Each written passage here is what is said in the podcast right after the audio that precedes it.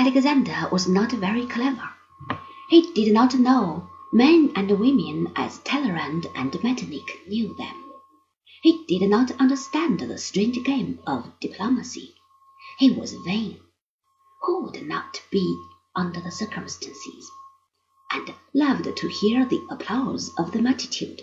And soon he had become the main attraction of the Congress, while Metternich and Talleyrand and Castlereagh, the very able British representative, sat around a table and drank a bottle of Tokay and decided what was actually going to be done.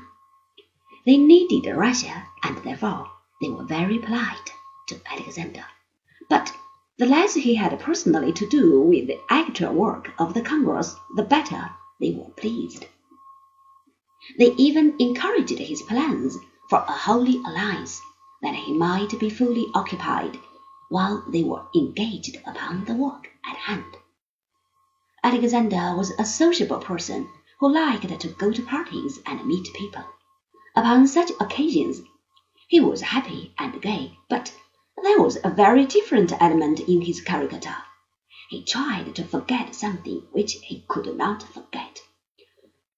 On the night of the 23rd of March of the year 1801, he had been sitting in a room of the St. Michael Palace in Petersburg, waiting for the news of his father's abdication.